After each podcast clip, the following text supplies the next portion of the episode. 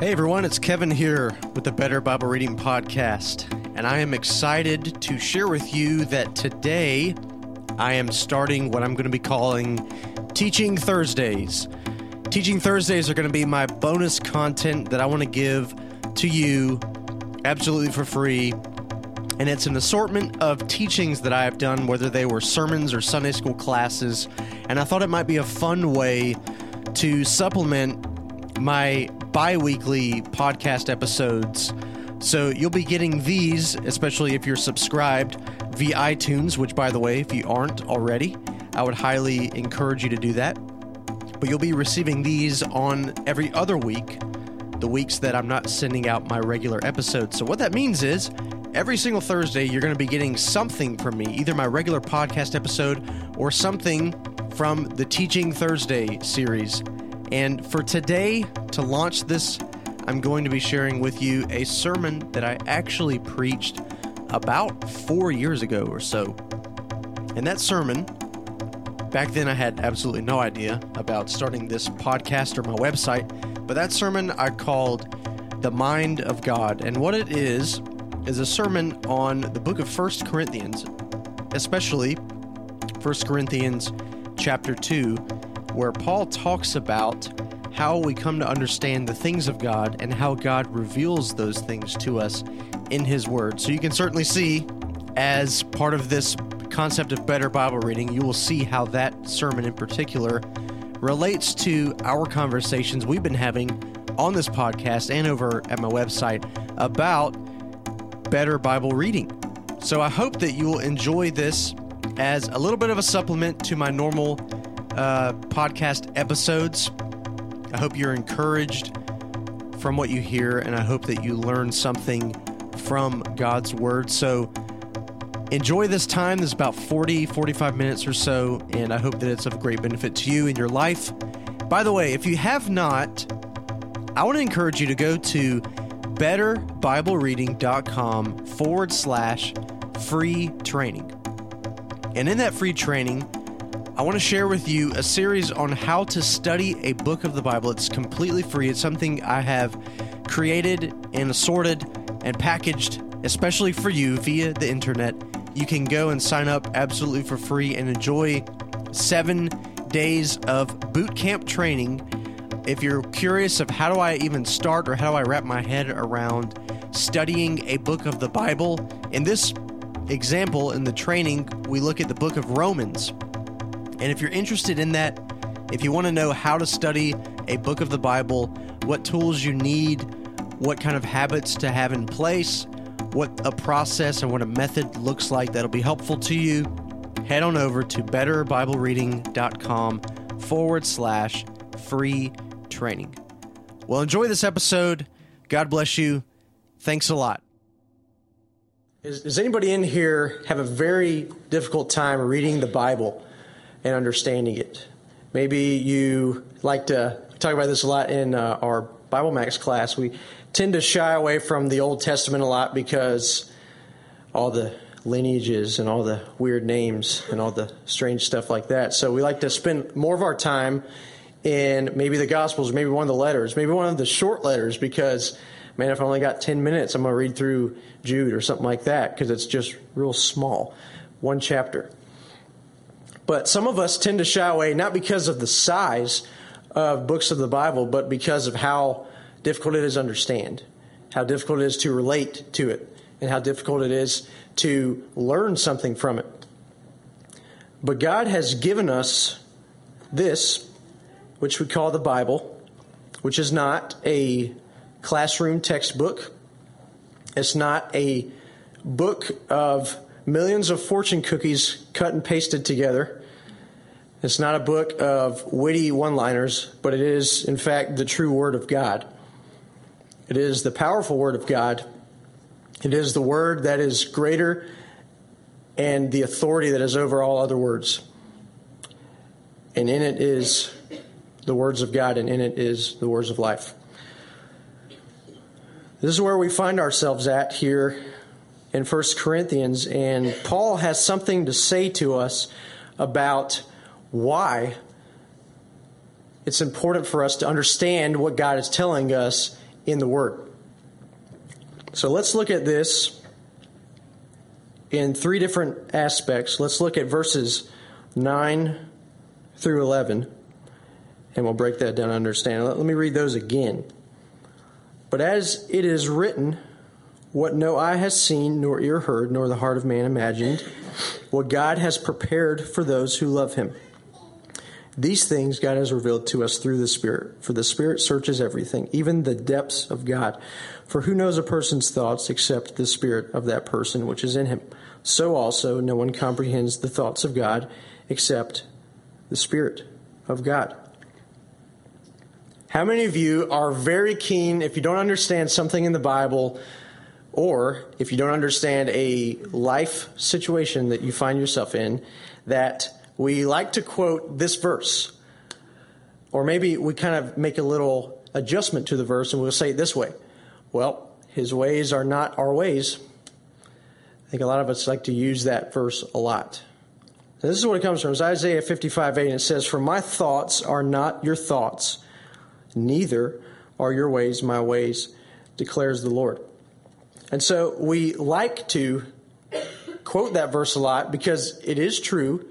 It is God's word that He tells us. But I believe um, more oftentimes than not, when we quote that verse, we're actually quoting it as an excuse to not study, to not press in, to not dig deep, to not pray through. How about when we come to a passage of Scripture that we don't understand, we don't quote Isaiah 55 8, very quickly, but we quote Deuteronomy 29 29 that says this The secret things belong to the Lord our God, but the things that are revealed belong to us and to our children forever, that we may do all the words of this law. So many times we like to take what God has actually revealed to us and treat it as something that is still concealed.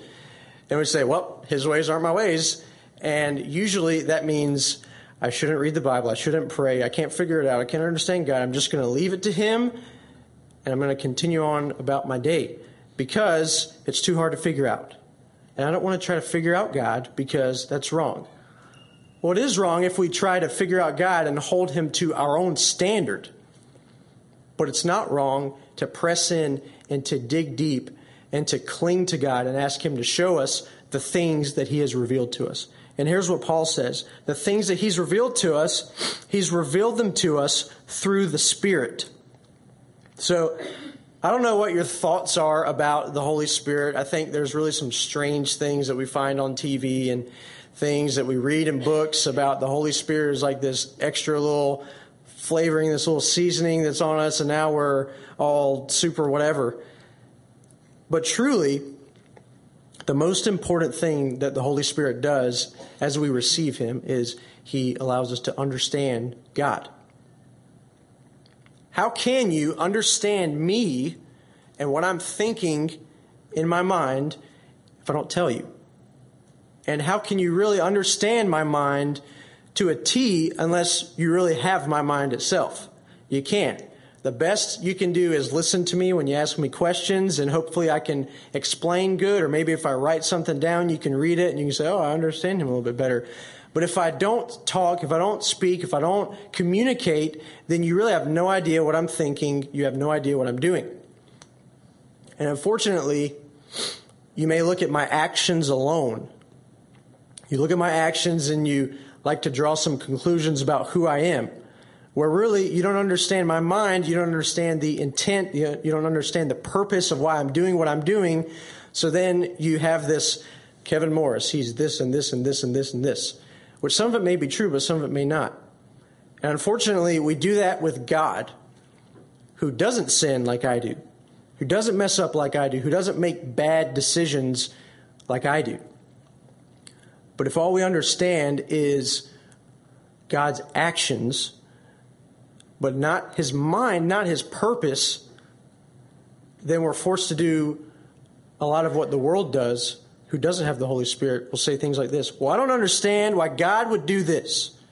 I don't understand why God would. Doesn't that mean that He's this? Doesn't that mean that He's not this? We get caught up in that kind of cycle a lot. And as I said, we're not going to know everything about God but there are some things we are going to know. So, what are those things? He says, verse 11, like I said, who knows a person's thoughts except the spirit of that person which is in him? So also, no one comprehends the thoughts of God except the spirit of God. And what he said in verse 10 was that these things, in other words, the things in verse 9, what no eye has seen, nor ear heard, nor the heart of man imagined. In other words, the things that people can't figure out on their own, no matter how much they try to, God has freely revealed to us. Well, how's He done it?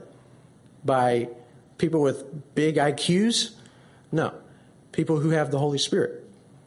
People who have the mind of Christ. So, what does the Spirit know? The Spirit searches everything, even the depths of God.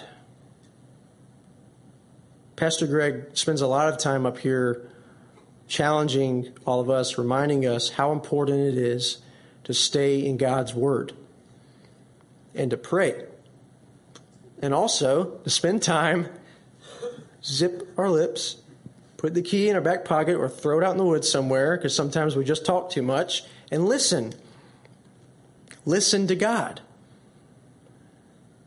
Weigh, meditate, figure out, understand what He's trying to tell us. And these aren't just little nuggets or little small things of who God is. It says the depths of God. Think about that for just a second. The depths of God. If you're in a kiddie pool, some of you guys go over here to the aquatic center. They got that little kiddie pool with the little fountain that's sprinkling up, and the kids like to go over there and play. The real small toddlers, and the water goes up to about my ankles, and the kids are like, you know, they're they're trying to stand up because it's like it's up high on them. But for any adult that walks over there, you can look at it. You can see everything that's inside of that little kiddie pool, and it won't take long before you understand all there is to know about that kiddie pool. But if we go out in the middle of the Atlantic Ocean,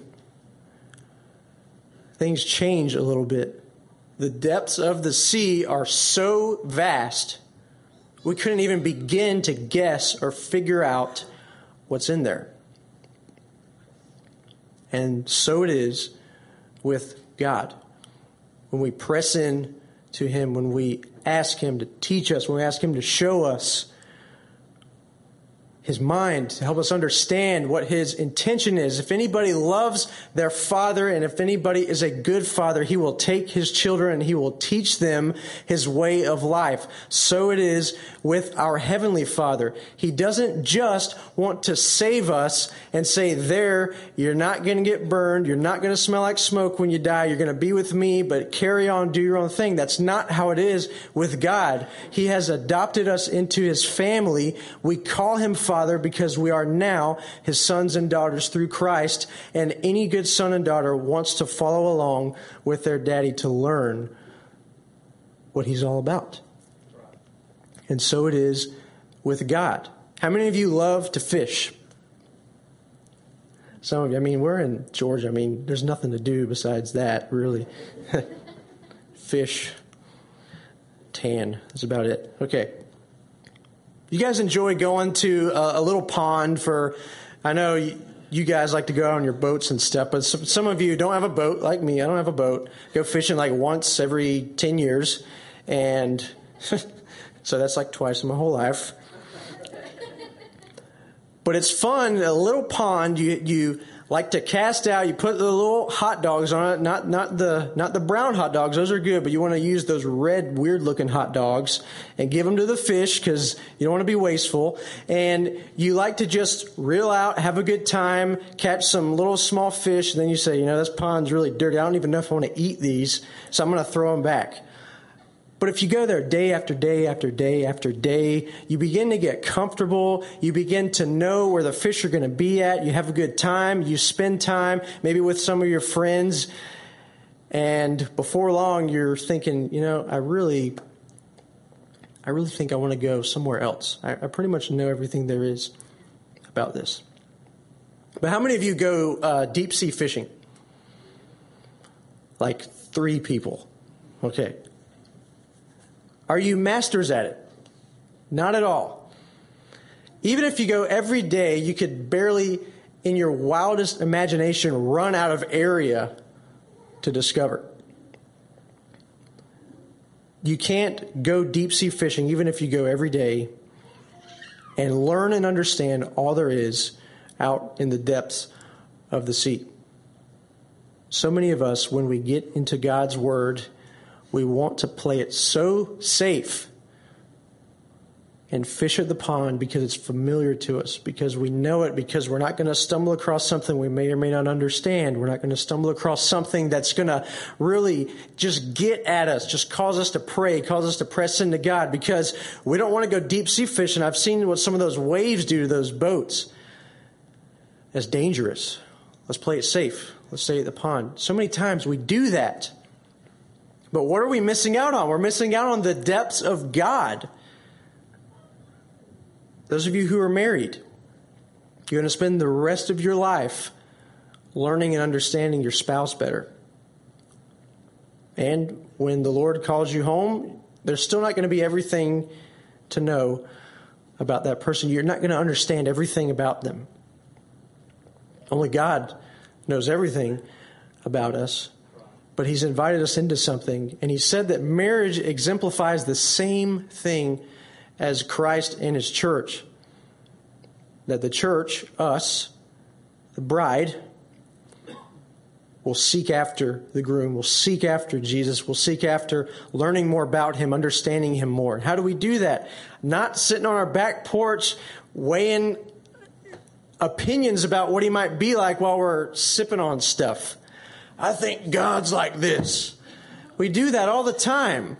Maybe not you. I mean, I, have never done that, but I've thought that way, and I know some people do. But that is our mentality. Where are we going to find the truth about God? Right here. I'm sad to say it's only been the last couple of years that I've actually read through the entire Bible. Oh, how many things I've missed out on for all of my life. Oh, how many things I still have yet to learn that I don't know yet. But that's the joy in it. Is there joy in your heart to learn more about God Almighty? Amen. I sure hope there is. That's why we're here. That's why we come here every single week. Yes, we come here to confess our sins. We come here to ask God to help us. But how many times do you come here to truly just enjoy Him? He's made us for worship. If we're made for worship, why do we neglect enjoying Him? Why do we neglect learning about Him? Why do we neglect taking time away in our lives and our busy schedules to get alone with the one who loves us most? Like I said in verse 11, who knows a person's thoughts except the spirit of that person? Goes back to what I said. We can't hope to understand about God and figure him out apart from what he has said to us. But what he said to us is truth. What he said to us is revealed. And that's what he does. Let's keep reading. Let's go to verse 12. I'm going to read 12 and 13.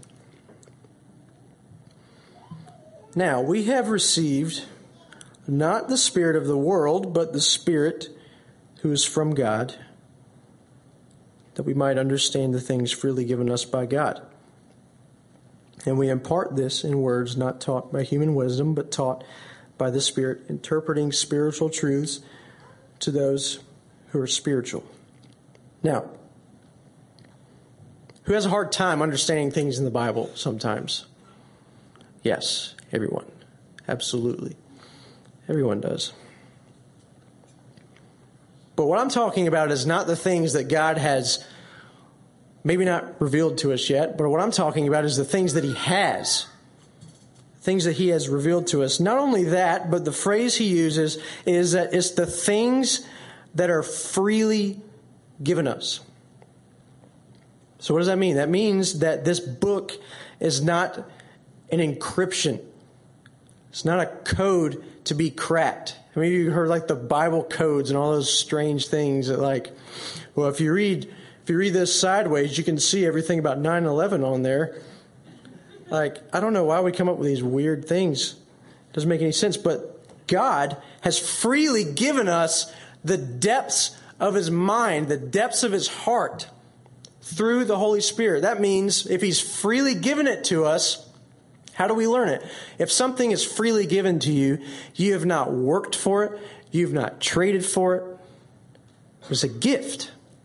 It's not wages, a gift.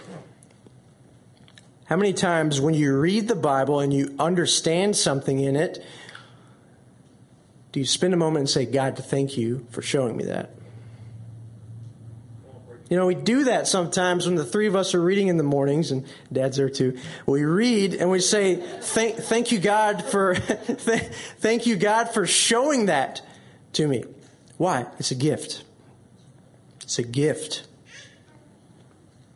It is a gift. But who's it a gift for? So he said, These things God has revealed to us. Now we have received not the Spirit of the world, but the Spirit of God, that we might understand the things freely given us. Who is we and who is us? Go back to the beginning of this book, if you will. And Paul is going to tell us who we and us are. Chapter 1, verse 2 says this To the church of God that is in Corinth, to those sanctified in Christ Jesus. Oh, that must not mean us because we're not at that church. No. Keep reading. Called to be saints together with all those who in every place call upon the name of our Lord Jesus Christ, both their Lord and ours. So we, us, who we're talking about, we're talking about believers. What are the true marks of a believer? There's a ton of true marks for a believer, but I think the most important thing besides things speaking about our own salvation and that God has forgiven us of our sins, that the most important thing and the truest marks of a believer is one who has received the Holy Spirit from God. The Bible says that when we receive the Holy Spirit, it is a seal put on us, it is a guarantee put on us, it is a down payment put on us. And God is a responsible finance man, more responsible than any of us in here. So when he puts a down payment on something, he intends to buy it. It is his promise that he's given to say, That one's mine. I'm coming for that one. That one is mine. So that's good news. But if you don't know Christ, then may I be so bold to say that don't necessarily read we and us as if it's talking to you. Ouch, what does that mean? That means that God has not freely given, freely taught, freely communicated everything to everybody at all times. It's a gift. We just read that. It's freely given to us. One of the most important things when we turn to God and repent of our sins and ask Him to be our Savior is that He gives us His Spirit. That's not just, there you go, wear the uniform, everybody knows what team you're on, but it's understanding God. Understanding His mind, understanding His thoughts, understanding the Word as we read it. Asking Him, God, please take away all of my preconceived notions when I open up a book and I say, oh, I know what that is. That's talking about this. Please give me a fresh perspective. Help me to understand what you're teaching me, what your word says, not by human wisdom, but by the Spirit. This is what we just read. And this is where we get into danger because if you look at verse 13, we impart this in words not taught by human wisdom, but taught by the Spirit, interpreting spiritual truths to those who are spiritual, I think that pastors really get into a lot of trouble. Because if we're to understand the things given to us by God, the things given to us are not taught by human wisdom, but taught by the Spirit. That means it doesn't matter how loud or how quiet I communicate this to you, God is the one, through the Holy Spirit, to help you to understand. All I can do is plead, and all I can do is encourage you to understand, to ask God. We say this God, please give us ears to hear your word. Please help us understand what you're trying to teach us. But pastors get into this dangerous mindset because we think if we just hit that podium enough times, or if we just stomp our feet enough times, or what we see a lot of times nowadays, if we if we use a lot of electronics, if we use a lot of lights, if we bring the message in just the right way, if we build up emotion for just the right amount of time, and then there it is, we got the punchline at the end, that somehow that is going to make you understand God's word. But it's not human wisdom. This is what Paul says. He says, We have renounced disgraceful, underhanded ways. We refuse to practice cunning or to tamper with God's word. We refuse to tamper with God's word here because it's powerful enough, it doesn't need our help.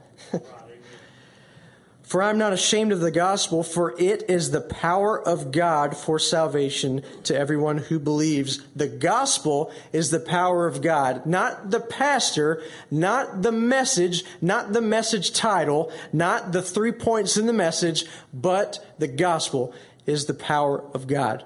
The message Are we messengers or are we entertainers?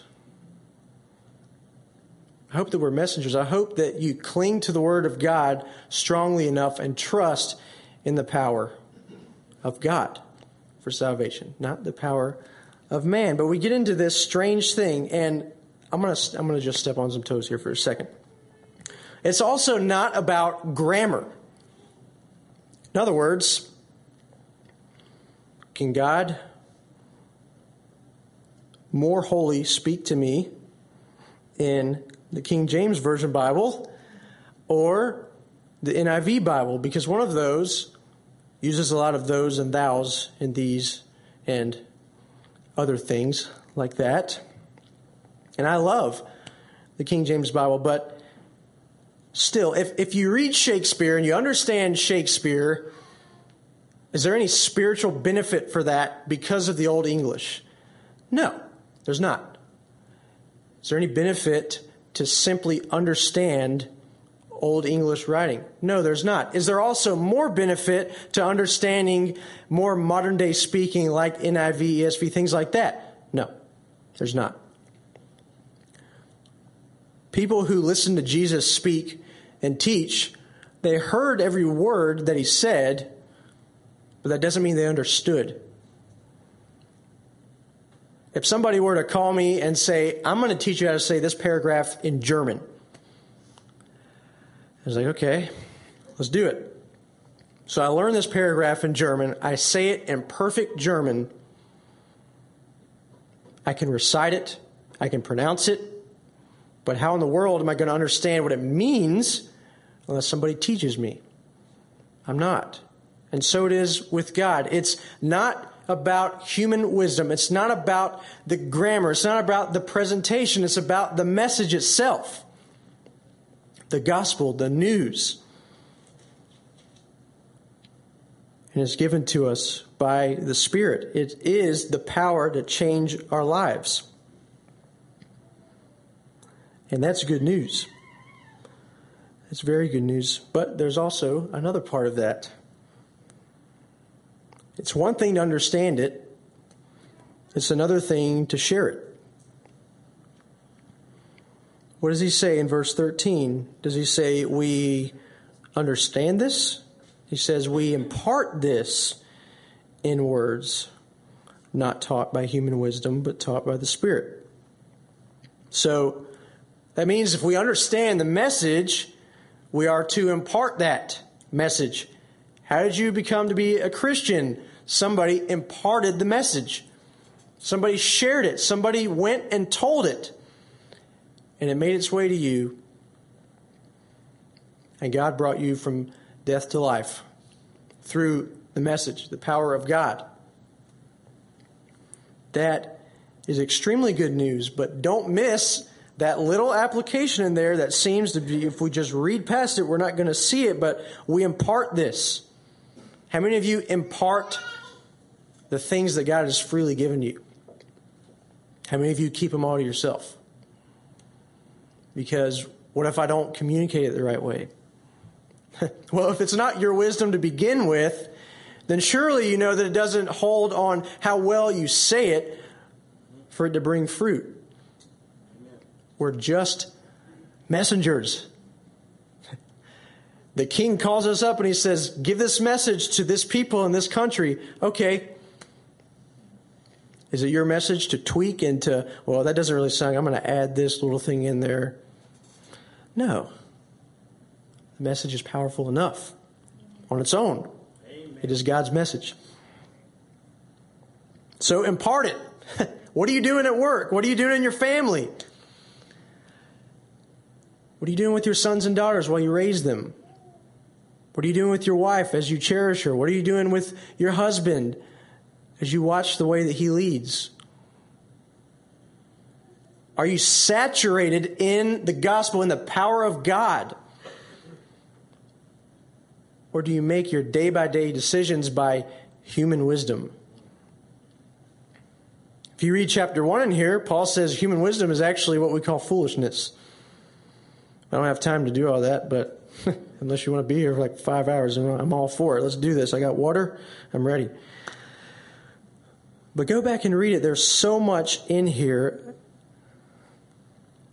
that God is revealing to us. Follow with me in verse 14.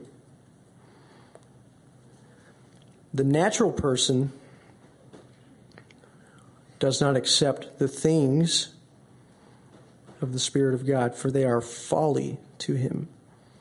And he's not able to understand them because they are spiritually discerned.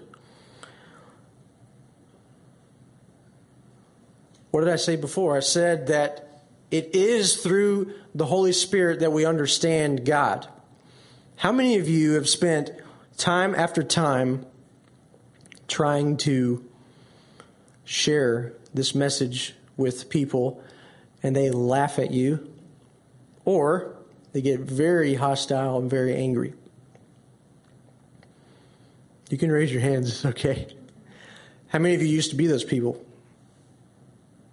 Okay, did you wake up one day and suddenly become smarter? No. God revealed it to you as a gift. We owe all of our thanks to Him, not to how wise we are, not to the I get it, why don't they? It's not what it's about. Humility, humbleness, the heart of a servant to make his king proud to make her king proud.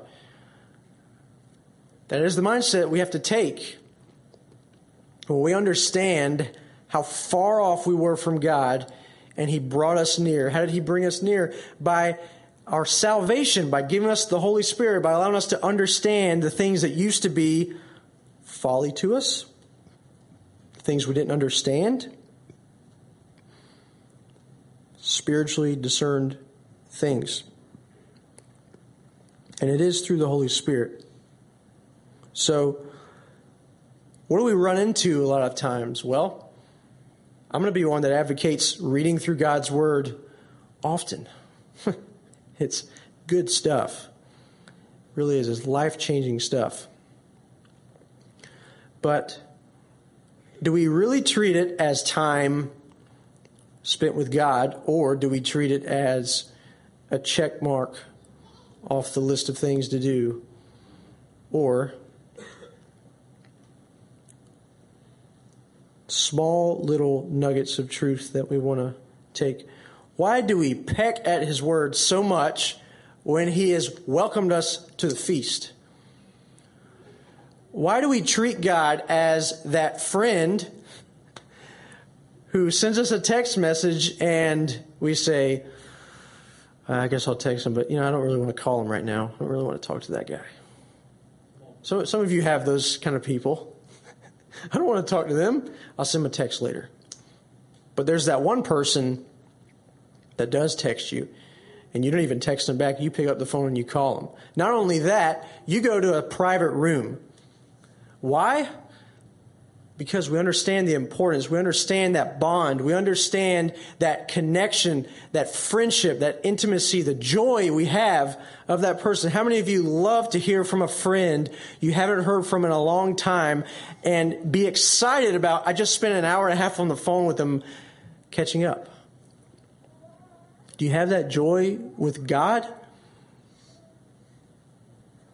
Or do you sit there with the open pages of Scripture? With your phone in one hand, talking to three people on the side and the TV going. Can God speak to us that way? Sure. But those of you who are good husbands know that as much as you love doing things with other people, with your wife alongside you, that sooner or later you need to spend some one on one time. Do we treat God with that same respect and importance? Yes, there is so much importance with us coming here together as a family. There's so much importance in coming together in discipleship. There's so much importance in coming together in Bible Max.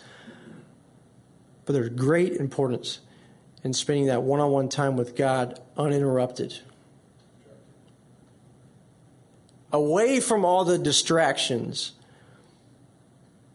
away from all the crazy things that the world has to distract us and to keep our minds away from God. It is vitally important. And if God is our king and if we are his servants, then why do we treat all the servants with the respect and honor of a king, but we treat God as a peasant? Why do we say, I'll give you five minutes if I'm not too tired at the end of the day? You did save me after all. I hope that stings as much as that has stung for me this week. Press in to his word. Press into it.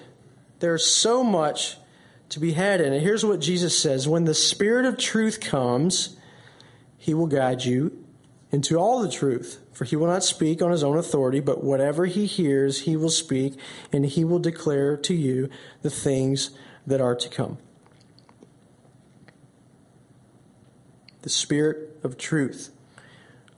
Verse 15 The spiritual person judges all things, but is himself to be judged by no one. That doesn't mean that we can go around pointing out things in other people's lives, but don't point out things in my lives because I have the Spirit. That's not what that means. Read what it says judges all things, not all people, but is himself to be judged, himself to be judged by no one. Why? Because if we are under the protection and the fatherhood of God, then we have the Holy Spirit, and the Holy Spirit is, in fact, the Spirit of truth. What does that mean? That means He is the standard. That means he himself is to be judged by no one. No one is allowed to come alongside of what the Holy Spirit has taught you and said and say, uh, you know, I don't think that's really true. Because the Spirit of truth is the standard of truth. And where do we find it? Right here. The Word of God, the Word of truth. That's where it is. For who has understood the mind of the Lord so as to instruct to me. Quotes from Job there. Who's understood the mind of the Lord? No one. So, he helps us to. Not to instruct him, but to love him, to cherish him, to seek after him. And so he says, we have the mind of Christ. But we have the mind of Christ. Are you a believer? Does God dwell within you because of what Christ has done for you. If not, why do you neglect it? We give thanks for so many things on Thanksgiving that will fade away. But God, who does not, do we give him the same thanks? Do we give him the same honor? Do we give him the same respect? Flip with me to Romans 12, verse 2. And this is how we'll bring it all together.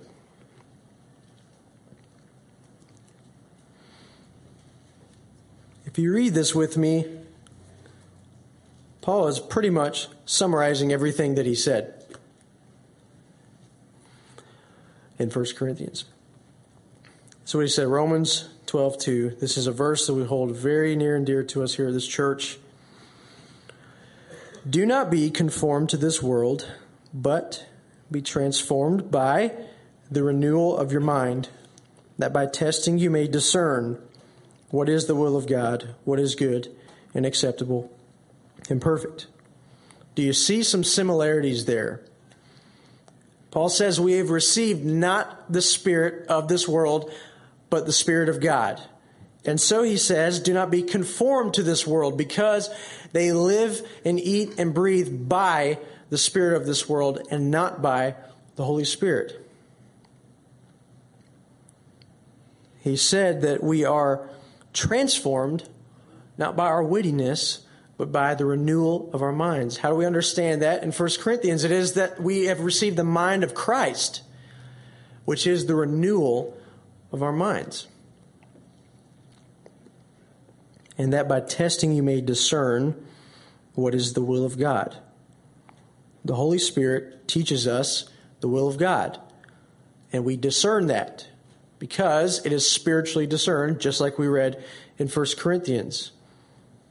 If you want to understand everything we've just read, Romans 12 2 is a great place to be because it is about God bringing us out of our hostility towards Him, giving us the Holy Spirit for so many different reasons and blessings. And then we're called to live in the will of God, to understand what His will is for us, and to rejoice, because that's a beautiful thing. And so, if I can just beg with you, I think we really neglect that God has given us the Holy Spirit. We, we really do. We neglect that He has called us to read and understand His Word, and He helps us understand with the Spirit of truth. I can't tell you how many times I've been struggling through things and wondering things about God. And when I finally got into His Word and read it, was like, oh, there's an answer for that, and that, and that, and that, and that. But it's not just an accumulation of facts, it is the very depths of God and the heart of God. So I want to call everyone here, including myself, to don't be that guy who wants to be comfortable all day and fish at the pond. But go with the guy who wants to call you on a day of adventure. Go to the deep sea and enjoy all the depths and all the majesty that's in it. Because that is the life that God has called us to as His children. Don't neglect that. We waste our lives on so many things. Let's not waste it anymore. Let's let's let's dig in, as it were, to what God has for us. Well, I hope you really enjoyed that sermon that I preached a while back, and I hope that you are encouraged to dig deep into the depths of God Himself, where He can be found, and that is in His holy word that He has given to us, what we call the Bible. And by the way, friend, if you are interested in submitting an episode idea to me, please feel free to do so. I would love to spend an episode answering a Bible question or a question about theology that you might have. And a simple way that you can do that is by going to betterbiblereading.com forward slash ask. You can also find the link there if you just go to my homepage, but a quick reference betterbiblereading.com forward slash ask. You can submit your question to me. I can answer it either in blog format or podcast episode, whatever's more appropriate to the question you're asking. But I would love to do that. So please feel free to contact me. Thanks again for all your support. Have a great day. God bless.